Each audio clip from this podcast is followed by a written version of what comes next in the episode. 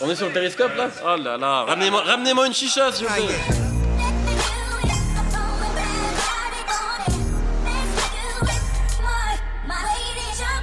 Bonjour, bonsoir à tous, c'est Mehdi Maizy, bienvenue dans le 30e épisode de No Fun, votre podcast musical hebdomadaire, toujours enregistré au tank. Ces dernières semaines, Kanye West nous a proposé un spectacle délirant et chaotique, le lancement de son septième album solo, un album initialement intitulé So Help Me God, rebaptisé en Swish, transformé en Waves, avant de s'accorder finalement sur le cryptique The Life of Pablo. Une campagne qui a d'abord commencé sur Twitter, en entraînant d'ailleurs un clash mémorable avec Wiz Khalifa et qui a trouvé son point culminant jeudi 11 février au Madison Square Garden lorsque Kanye a dévoilé en avant-première une partie de son dernier disque devant une foule acquise à sa cause. Mais au-delà des changements incessants de tracklisting, des effets d'annonce et du buzz monumental autour du disque, la seule question qui compte est la suivante. Que vaut cet album maintes et maintes fois repoussé? On en parle tout de suite avec l'habitué Raphaël Dacruz. Salut Mehdi. Et deux invités, Findanou Kassango, des Ça va, la forme Cool magnifique. Et Étienne Menu, GQ et Vice. Salut Audi, ah, salut Mehdi, ça va Ouais, ou Eddie si tu veux. Audi, Audi, c'est cool, parfait. Life of Pablo, c'est tout de suite. I miss the old Kanye, straight from the gold Kanye. Chop up the soul Kanye, set on his goals Kanye. I hate the new Kanye, the bad mood Kanye, the always rude Kanye, spaz in the news Kanye. I miss the sweet Kanye, chop up the beats Kanye. I gotta say, at that time I'd like to meet Kanye. Alors une première question messieurs, évidente au vu euh, des effets d'annonce sur Twitter de Kanye. The Life of Pablo est-il le plus grand album de tous les temps? Raphaël Ça aurait pu presque l'être. Ça aurait pu presque l'être? Ouais, ça aurait pu presque l'être. En fait, je pense que le problème de Kanye, c'est qu'il s'était mis euh, en tête cette campagne de promotion de cet album qui devait être concordée avec le lancement de sa Yeezy Season, c'est-à-dire sa ligne de vêtements, sa troisième ligne de vêtements, euh, qui s'est plus concentré sur euh, son côté styliste que son côté musicien, et qui s'est retrouvé à dernier moment avec plein de titres, il savait pas quoi en foutre, et que contrairement à Yeezus où il a demandé à Rick Rubin, le grand producteur Rick Rubin, de, de, filtrer un petit peu tous ces titres. c'est ce qu'il avait dit. He's not a producer, he's a producer. Il avait réduit son il album avait réduit de, son 3 heures à 40 minutes. Et là, en fait, il, finalement, il n'y a pas eu ce tamis pour enlever les, gros cailloux, pour euh, laisser les petits grains d'or. Et au final, bah, il y a trop de morceaux. Et il avait annoncé sur Twitter que ce serait un album de gospel rap. Il y a plein de morceaux qui sont dans cette euh, tendance-là. Euh, rien que le premier morceau, Ultra, Light Beam, ouais, Beam qui est assez, assez, fantastique, Father Stretch, même Real Friends en quelque sorte. Et il y a plein d'autres morceaux qui sont un peu bâtards, des morceaux comme euh, No More Parties in LA avec euh, Kendrick Lamar notamment. la prod de Madlib. Voilà. Il aurait pu, il l'avait entre les mains, mais il y, il y allait sans filtre. Ce qui est intéressant quelque part parce que c'est un instantané de Kanye West début 2016. Mais voilà, il n'y avait pas cette tête pensante derrière lui pour peut-être dire oui, non. Etienne, qu'est-ce que tu as pensé toi de ce disque-là? Euh, je rejoins un peu euh, ce que dit Raphaël. C'est un album euh, qui, est, qui est un peu boursouflé, qui est assez long. moi, après. Qui est très long, alors qu'il devait contenir 10 titres initialement. Ouais, ouais, Voilà. Qui est, qui est assez décousu, mais bon, ça c'est relativement classique pour, pour Kanye. moins dépouillé que, que certes, mais qui, qui, a ce côté un peu rap progressif euh, qu'il y avait euh, dans les deux albums euh, avant, avant Jesus. ensuite, moi, je, mon goût personnel importe peu ici, mais je suis pas du tout fan de Kanye. Je suis un peu conservateur dans le genre, et donc je, je trouve que ce qu'il fait, enfin, ne me plaît pas, mais je trouve, disons sur le plan de, de, l'histoire du rap et de l'évolution du genre, c'est quelque chose d'hyper précieux, même si c'est boursouflé, même peut-être parce que c'est boursouflé, il montre vachement de liberté et c'est vachement inspirant pour les, les gens qui vont l'écouter, que ce soit les auditeurs ou les rappeurs. Finano, ton premier avis comme ça sur l'album bah, Quand j'ai écouté, enfin, là j'ai vu qu'il il voulait plus le vendre en fait. Il a dit sur Twitter. Effectivement, en fait, l'album est sur Tidal euh, pendant deux semaines et au final, je crois qu'il va plus du tout le vendre. Il veut plus le vendre. Enfin, bah, il verra dans un mois. Jusqu'au prochain changement d'avis, hein, mais ouais. Mais s'il le vend pas, du coup, ce serait vraiment une grosse mixtape. Et quand, en tant que grosse mixtape, c'est une très bonne mixtape. Ouais, mais sauf que c'est pas comme ça qu'il nous l'a vendu. Il nous l'a vendu comme le plus grand album de tous les temps, je le répète. Mais là, c'est la plus grande mixtape de tous les temps, peut-être. et au-delà de ça, qu'est-ce que tu as pensé, toi, de son album, notamment où est-ce qu'il se situe par rapport à sa discographie? Euh, euh, C'est un album qu'on attend depuis longtemps. Euh, je l'ai dit, hein, il a changé de titre à. Bah, je trouve que Kanye West, il est en déclin. Donc, comme il était très haut avec ma Beautiful Dark, Twisted Fantasy, il avait mis la barre très très haut où il était parvenu à mélanger toutes ses influences, un peu électro, un peu rock, très hip-hop bien sûr, très soul. Et là, avec Isus, que j'ai pas du tout aimé, pour moi, il était tombé très bas, où il s'écoute rapper. Mm. Et c'est ça son problème maintenant. Et là, maintenant, il s'écoute encore rapper le morceau avec 30 Hours, avec avec euh, André 3000, c'est vraiment ça. Avec, avec, il faut mettre des guillemets sur le avec, on va en reparler de ça. Mais... Oui, il parle un peu à la fin, il y a son téléphone qui sonne, c'est vraiment, écoutez-moi, je suis Kanye West, j'enregistre, il y a même mon téléphone qui sonne, et c'est ça qui est ennuyeux. Mais mis à part ça, il est quand même un très haut niveau. Des morceaux comme euh, Real Friends, il n'y a que lui qui peut faire ça. J'ai l'impression que toi, tu préfères le Kanye... Des premières années Parce que Will Friends, c'est un morceau qui fait penser à ses deux premiers albums, grosso modo. Bah, moi, j'ai beaucoup aimé Graduation. Ok, le troisième. Le troisième et My Beautiful Dark Twisted Fantasy, où il y avait un peu de Way de Heartbreaks que j'avais pas trop aimé mais finalement qui était qui était pas si mal que ça. Et qui a été important euh, pour le genre. Raphaël. Pour rebondir sur ce que tu disais sur l'évolution euh, musicale, Sindanu, de, de, Kanye West à travers les albums, je trouve quand même qu'il y a, il y a quelque chose d'intéressant sur, euh, sur The Life of Pablo, c'est qu'il réussit plus ou moins à réunir euh, l'esthétique grandiloquente et un peu baroque de ma My Beautiful Dark Twisted Fantasy mm. et le, son un peu abrasif qu'avait Yeezus. Absolument, c'est un peu ça. C'est la liaison entre les deux. C'est un peu la liaison. Il y a, y a ce côté, euh, le son comme une matière, c'est-à-dire que maintenant, euh, il, il, fait plus fonctionner les samples comme des espèces de, d'arguments d'autorité où il va chercher à rapper avec Ray Charles ou à rapper avec Aretha Franklin. Mm. il va plus prendre le, sample comme une, une, matière qui triture euh, et là où ça, ça, donnait un côté un peu métallique, un peu froid, un peu industriel sur Jesus, euh, il y a un côté plus coloré, plus chaud. Finalement, c'est peut-être ça aussi pour ça qu'il appelait ça un album gospel euh, sur, sur cet album The Life of Pablo. Il y a quelque chose aussi, si on parle un peu, si on rentre dans les textes de Kanye West sur ce disque-là, plus que jamais, on est, bon, ça fait longtemps hein, qu'il a quitté ça, mais on est vraiment dans un Kanye West qui s'affirme en tant que salopard, je pense qu'on peut le dire. La face sur Reggie, est hallucinante. Il y a plein de phases qui sont quand même criantes de misogynie. Et on a l'impression que plus que jamais, Kanye West, c'est le super vilain du rap et même de la pop, grosso modo. Et que ce personnage-là, le personnage de petit écolier qui arrivait, qui voulait se faire sa place, un peu respectueux, même s'il a toujours été un peu mégalomane, c'est loin, loin, loin, loin au tiroir depuis longtemps. Et que là, il est plus salaud que jamais, quoi, sur le bah, disque.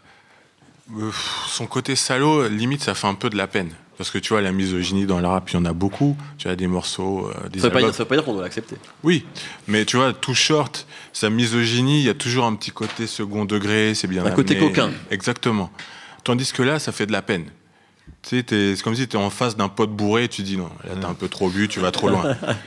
Parce que les trucs, euh, Bleach, les assauts, les machins, euh, insulter Taylor Swift que je n'aime pas, enfin que je connais pas, tu vois, c'est gratuit en fait. Et là, tu te dis bon calme-toi, bois un verre d'eau, ça ira mieux. Et c'est ce côté-là un peu trop gratuit euh, qui me dérange avec lui. Il a plus de filtre. Il rappe comme euh, sur Twitter en fait. Euh, ouais, c'est vrai. Raphaël. Moi, il y a deux choses. J'apporterai une nuance, c'est que effectivement, si sur Jesus, il avait l'air complètement bousillé par le cul, par le succès, par, par la société de consommation, il avait l'air de l'assumer complètement. il avait l'air de pousser la porte des enfers et pour voir la température qu'il faisait un petit peu. Sur cet album, on a l'impression quand même qu'il essaye de il essaye, bien, il essaye, il n'y arrive pas forcément de d'être euh, un homme meilleur en quelque sorte. Il, parle ah, t'as trouvé ça, toi il parle de, Ouais, je trouve que tu vois, il essaie quand même de, parler de ses enfants, de son rôle de père. C'est en filigrane. Hein. Il parle aussi de, de, son amour pour, euh, pour Kim Kardashian. Il la compare quand même à la Vierge Marie. Il l'appelle aussi bitch sur même morceau de ouais. ouais, mais bon, c'est Kanye, West, c'est l'outrage permanent. Donc euh, même quand il dit bitch, à mon avis, en parlant de de Kim, à l'époque, il y avait quand même le morceau avec avec Jay Z qui s'appelait That's My Bitch vrai. sur Watch de Trône. et deuxième chose, on a eu une polémique cette semaine en France avec Serge Aurier qui qui a dit, euh, voilà, euh, dans une conversation sur Periscope, enfin qui s'est retrouvé sur Internet euh, sans qu'il le sache ou pas, enfin bref, il n'avait pas de filtre et il y allait comme ça. Et Laurent Blanc a dit en, conférence de presse, j'en ai marre de dire à cette génération de vous excuser, arrêtez de faire des, arrêtez de faire des conneries, réfléchissez et arrêtez de vous excuser. Et ben en fait, Kenny West lui fait des conneries maintenant, il dit des saloperies, il a plus envie de s'excuser. C'est vrai. Il s'en fout. il s'est excusé sur la finale avec Taylor Swift. Euh, et maintenant, ouais, enfin, il excusait comme du bout des lèvres en disant ouais. mais bon, Taylor Swift, elle avait le plus ou moins d'avoir d'accepter que je dise cette saloperie sur elle. Donc en fait, voilà, Kanye West, euh, je pense que c'est ça en fait aujourd'hui. Il s'en fout, il s'en fout complètement. Il est en roue libre et ça se voit sur les réseaux sociaux de toute façon. Il est complètement en roue libre. C'est euh... Etienne. Non, non, je, veux juste rejoindre ce que disait euh, Sindanou, c'est qu'effectivement, là où tout short, sa misogynie est second degré, ou en tout cas tellement abusé que ça en devient marrant et qu'on sait que c'est plus vraiment une réalité. En fait, chez Kanye, ce qui est angoissant, et ce que tu as l'air de dire, c'est que, Mm. en fait, on sent que c'est quelque chose. Il a, il a pas de filtre poétique, je veux dire. C'est-à-dire Ouais. qu'il transforme pas ce qu'il fait en un texte euh, euh, qui vient pas de lui euh, en tant que personne. En fait, il fait plus de différence Ouais. entre son individu euh, quotidien et l'artiste. Il a plus de surmoi en fait. Voilà. Ouais. Enfin, il en a jamais eu beaucoup, mais. j'aimerais qu'on parle rapidement de, notamment de la sortie et du marketing autour de ce disque-là, qui n'en est pas vraiment un, en fait, de marketing et de promotion. Euh, dans- à votre avis, dans quelle mesure euh, tout ce qui s'est passé est calculé? Est-ce que c'est calculé ou est-ce que c'est vraiment euh, le produit d'un cerveau complètement fou qui se réveille le matin, comme on en parlait un peu en antenne avec Étienne, et qui se dit tiens, je vais faire ça, tiens, je vais changer un morceau, tiens, je vais en enlever deux? Vous pensez que c'est tout est spontané ou tout est très calculé depuis le début? Non, il n'y a rien de calculé. Enfin, je pense Ouais, pas. non, je pense pas non Vous plus. pensez que c'est vraiment lui, qu'il est vraiment en roue libre, même dans Sur, ce- sur cet album, à un moment, je crois qu'il a une rib où il dit euh, Je suis un mec de 38 ans qui en a 8. Et c'est un peu ça en fait. Mm. Moi j'ai l'impression que Kanye West dans son studio c'est un gamin de 8 ans qui joue avec des Lego, qui, qui arrive à faire de très belles choses avec, et, mais qui font un bordel monumental dans la pièce. Bah, c'est un petit peu ça pour moi, Kanye West sur cet album. Mais c'est comme tu disais, pour, euh, il est, je sens qu'il est plus concentré. Tu sens que ça le passionne plus la mode que la musique. Donc du coup, la musique, il se dit, bon, je suis Kanye West, j'ai mon bagage, je peux inviter n'importe qui dans mon studio, je peux poser n'importe quoi et ça va passer. Sauf que là, ça passe plus. Il y a certains morceaux où ça passe pas. Et, et cette inspiration mode, en fait, elle se ressent dans sa musique parce qu'il y a des citations euh, sur le morceau 30 Hours. Il y a une citation, enfin, il y a un sample de Arthur Russell, qui est un artiste qui, pour le coup, a rien à voir avec le rap, qui est un artiste euh, de, qui a fait à la fois de la disco, de la musique contemporaine, qui est, qui est mort du sida au début des années 90, qui est plutôt une figure de l'indie rock et de la musique, euh, de la musique, disons, underground, enfin, disons, très blanche, quoi, en gros. Euh, il cite aussi euh, la, la House de Chicago. Bon, là, c'est plus proche de lui, mais on sent que c'est des sortes de citations comme un, comme un couturier dirait tiens, euh, je vais citer euh, euh, des costumes de la fin du 19e siècle en Hongrie. Enfin, tu vois, c'est des sortes de. Il fait ça parce que c'est cool, mais sans Mm. comprendre d'où. Enfin, sans, en, en s'en foutant de savoir d'où ça vient. en Mais fait. il a fait, déjà, je me souviens sur 808 et Heartbreak, c'était plus ou moins la même chose. À part que c'était mieux l'album et mieux travaillé. Mais dans toutes ses interviews, il parlait euh, de euh, le film American, euh, Psycho American Psycho. Je sais pas, il venait de le découvrir parce qu'il en parlait dans toutes Mais- les interviews. Je suis Patrick Batman, je suis Tout à Patrick fait, ouais, Batman. c'est vrai. Et euh, ça fait, euh, c'est un peu pathétique. Mais c'est peut-être ce qui est intéressant aussi parce que je suis entièrement d'accord avec toi et on l'avait vu sur Graduation sur le morceau Stronger où d'un coup euh, il avait découvert les Daft Punk et la French Touch Ouais. euh, 15 ans, 15 ans, ouais, 10 ans après euh, et qu'il en parlait tout le temps.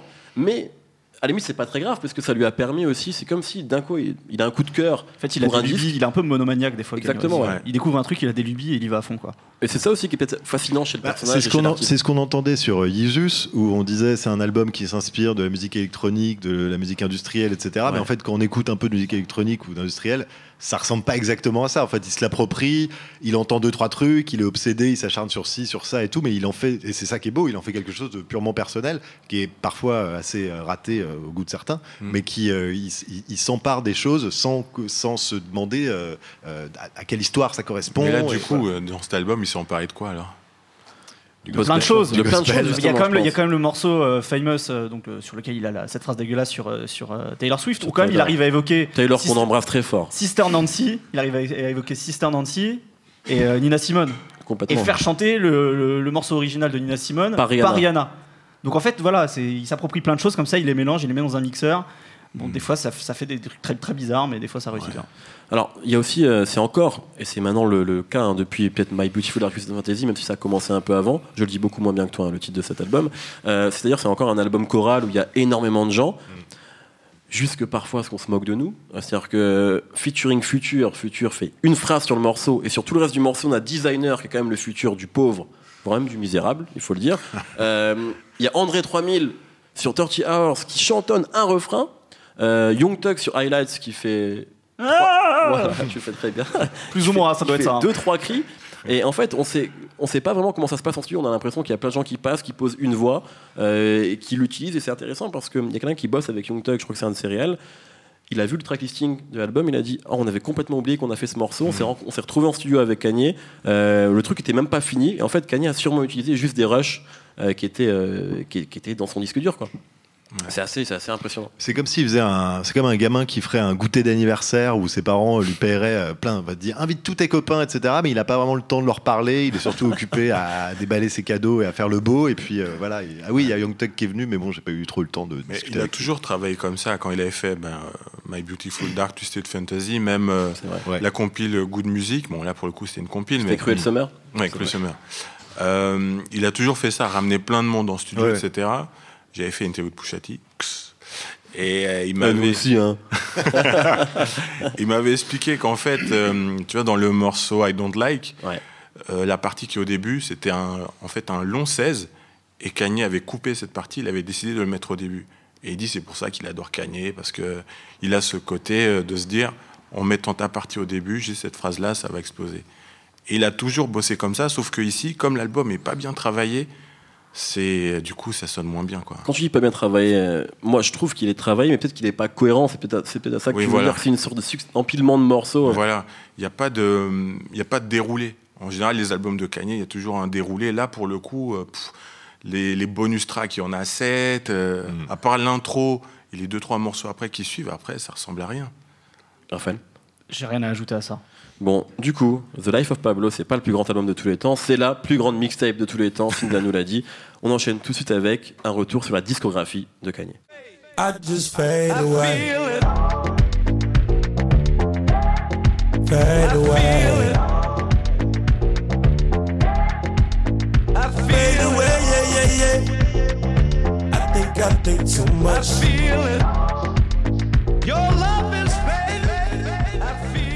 Alors on va pas revenir sur toute la discographie de Kanye, ce serait beaucoup trop compliqué, mais on va faire quelques petits focus assez brefs, euh, assez briefs, bref, assez bref, euh, rapides euh, sur certains de ses disques. Et on va commencer de manière chronologique avec toi, Raphaël, qui voulait dire quelques mots sur son deuxième album, Late Registration.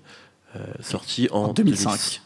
2005. Pour, euh, pour remettre dans le contexte, c'est un album qui fait partie d'un triptyque en 2005 cette année-là, puisque euh, avant de le sortir, il avait, il avait produit l'album de Common qui s'appelait B.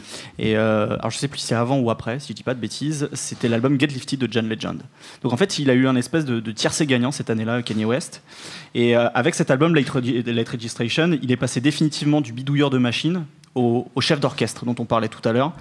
Euh, c'est une étape qu'il voulait déjà franchir avec son premier album et qu'il n'avait pas tout à fait réussi.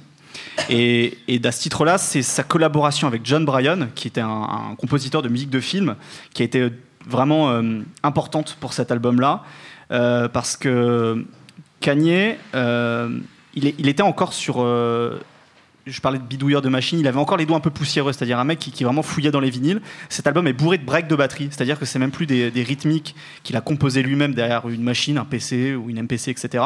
C'est vraiment des breaks de batterie.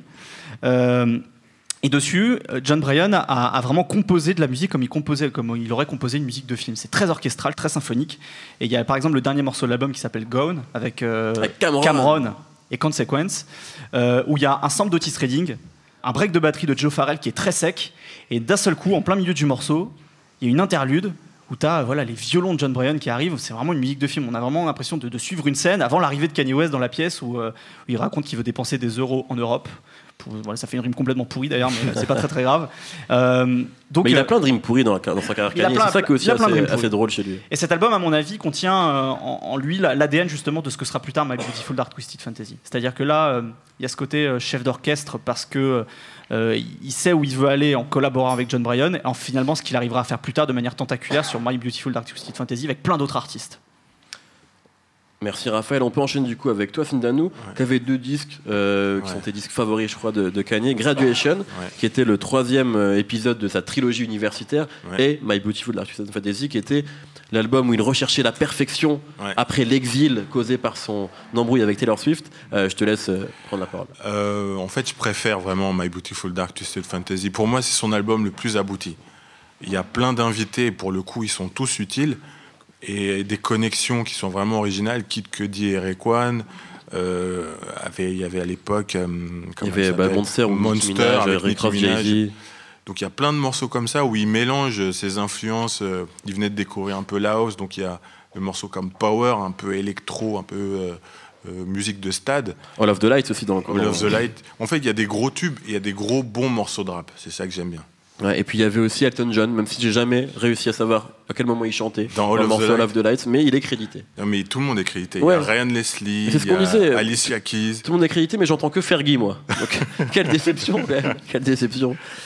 Euh, Etienne, toi, tu voulais parler de Jesus Ouais, brièvement, parce que j'en ai déjà un tout petit peu parlé tout à l'heure, mais euh, Isus, en fait, ce qui est intéressant, c'est que là où euh, 808 and Heartbreak a ouvert euh, la voie à, euh, à, des, à des Drake, à des Kid Cudi, dans le, dans le genre, disons, rap sensible, avec beaucoup de, beaucoup, enfin, des sons filtrés, cette douceur, en fait, qui est aujourd'hui devenue une norme. La norme, ouais. on, peut, on peut se dire que Isus, enfin, pour le moment, on n'a pas encore forcément beaucoup de, résultats, de disciples de Jesus, mais on peut se dire que dans un an ou deux, j'espère, des gens euh, reprendront comme ça l'espèce de vocabulaire hyper euh, rude, hyper âpre de cette, euh, cette musique, en fait, qui effectivement, en tout cas à ce niveau de célébrité, avait jamais été exploré par un, par un, rappeur de cette envergure.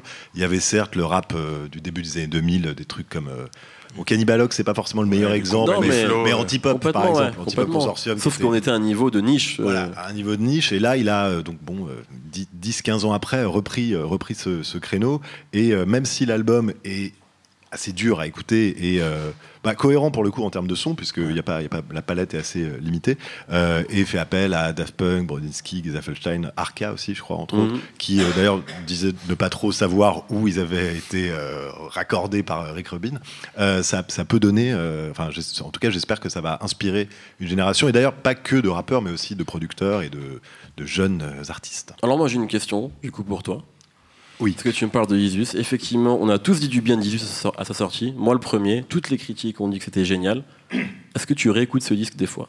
Non. Voilà. Mais ça, c'est un truc qu'il faudrait faire avec beaucoup de disques, en fait. Alors bon, je vais pas te lancer sur Kendrick Lamar parce que, enfin, pour sur uh, To Pimp Butterfly parce que je sais que t'es pas d'accord. Non, je mais, tout mais, le temps. mais, mais euh, moi, pareil, je l'avais beaucoup écouté à la sortie et puis euh, six mois, un an, un an plus tard. C'est des disques qui sont compliqués en fait. Des disques qui sont compliqués. C'est pour ça que c'est important que nous critiques, on puisse euh, parler six mois, un an plus tard d'un truc qui a fait beaucoup de bruit et de savoir oh, si, si ça marche encore. pas aimé donc. Euh. t'es cohérent. Toi t'es cohérent. pareil, Bon rapidement, euh, quand même, pour revenir sur la première partie de l'émission, on conseille quand même aux gens, même si on n'a pas besoin de conseiller, parce que le monde entier va écouter The Life of Pablo, mais il faut l'écouter. Il y a quand même plein de bonnes choses, vraiment. J'y tiens, n'est-ce pas, Raphaël? Juste au moins pour le premier morceau, Ultralight Beam. Absolument.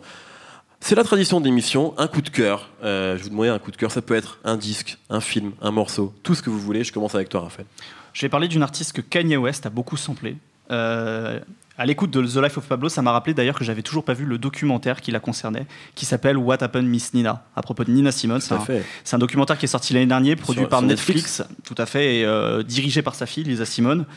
Euh, ça retrace assez brillamment le parcours de la chanteuse, euh, de sa jeunesse en Caroline du Nord à, son décès dans, les Bouches du Rhône en 2003, en passant par son engagement pour les droits civiques, son exil au Liberia, et puis forcément on entend tous ces grands classiques dans, dans l'album.